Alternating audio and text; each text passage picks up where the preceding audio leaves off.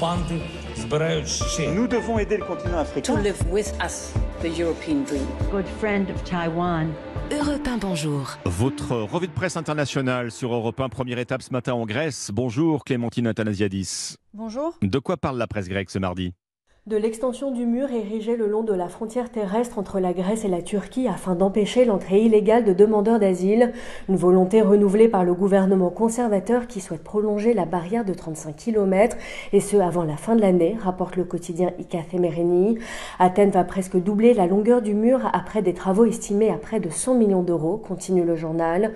Le ministre de la Protection civile, cité dans la presse, fait de la défense des frontières une priorité et s'inquiète de possibles flux migratoires après les en Turquie et en Syrie. De son côté, le quotidien EFSIN dénonce la politique répressive du ministre de l'immigration face aux réfugiés. Lors de la conférence européenne sur la gestion des frontières tenue à Athènes, le ministre a appelé à limiter les arrivées illégales au sein de l'Union européenne et a demandé plus de solidarité entre les pays membres. Nous sommes maintenant en Algérie avec vous, euh, Nour Chahine. De quoi est-il question dans les journaux algériens?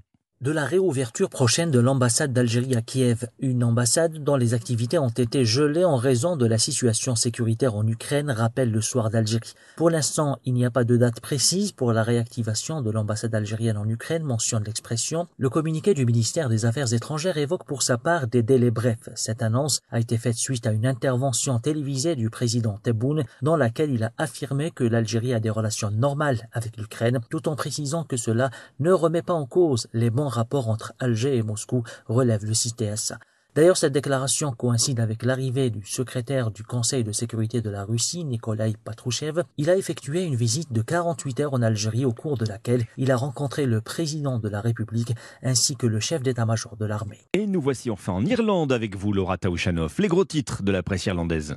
Eh bien, il est temps que ça se termine. Voilà la une du Belfast Telegraph qui résume bien le sentiment des Irlandais à l'annonce d'un accord trouvé dans les négociations post-Brexit. Alors, pour les unionistes interrogés par la BBC, la frontière maritime a disparu du protocole et le symbole est énorme.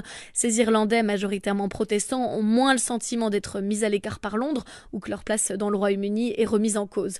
Pour les républicains cités par The Independent, les contrôles douaniers maintenus sur les produits qui arrivent en Irlande du Sud ne sont pas aussi graves que l'aurait été une frontière La raison, eh bien, c'est que ces catholiques espèrent une Irlande réunifiée un jour. C'est le DUP unioniste qui aura le dernier mot, résume l'Irish Mirror. C'est à cause du protocole précédent que le parti refuse de former un gouvernement depuis le mois de mai. Merci Laura Taouchanov, merci à nos correspondants. 6h54, bon réveil.